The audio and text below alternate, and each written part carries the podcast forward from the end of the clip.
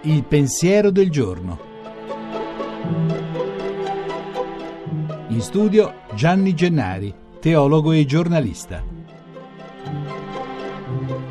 Oggi nella liturgia cristiana un paradosso doppio. Domenica delle Palme. E Gesù entra in Gerusalemme applaudito e festeggiato, un trionfo. Eppure nella messa si legge il Vangelo della sua passione e morte, una sconfitta. E il paradosso è che il trionfo in pochi giorni si trasforma in confitta, ma si raddoppia. La sconfitta apparente non è l'ultima parola. Sulla croce Gesù esclama: «Dio mio, Dio mio, perché mi hai abbandonato?» E pare una resa alla morte. Ma arriva un'altra parola sulla bocca di Gesù. Morente, Padre, nelle tue mani abbandono il soffio della mia vita. Ho detto che pare una resa alla morte? Sì, per noi che non conosciamo le fonti. Quella parola finale, infatti, è l'inizio del Salmo ventidue, il lamento del Messia abbandonato e quindi apparentemente sconfitto. Ma lo stesso Vangelo di Matteo, che si legge via via, dice che al momento della morte Gesù grida altre parole che sono riportate nel Vangelo di Luca. Eccole.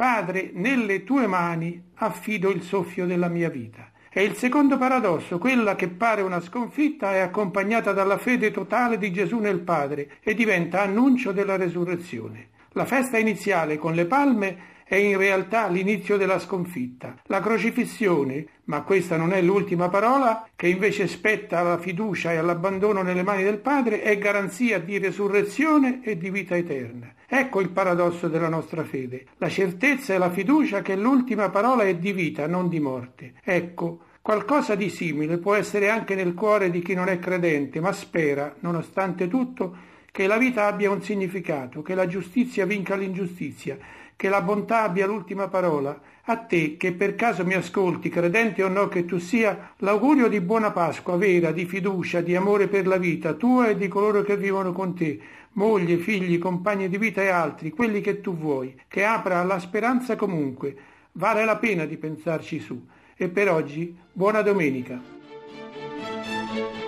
La trasmissione si può riascoltare e scaricare in podcast dal sito pensiero del giorno punto rai punto it.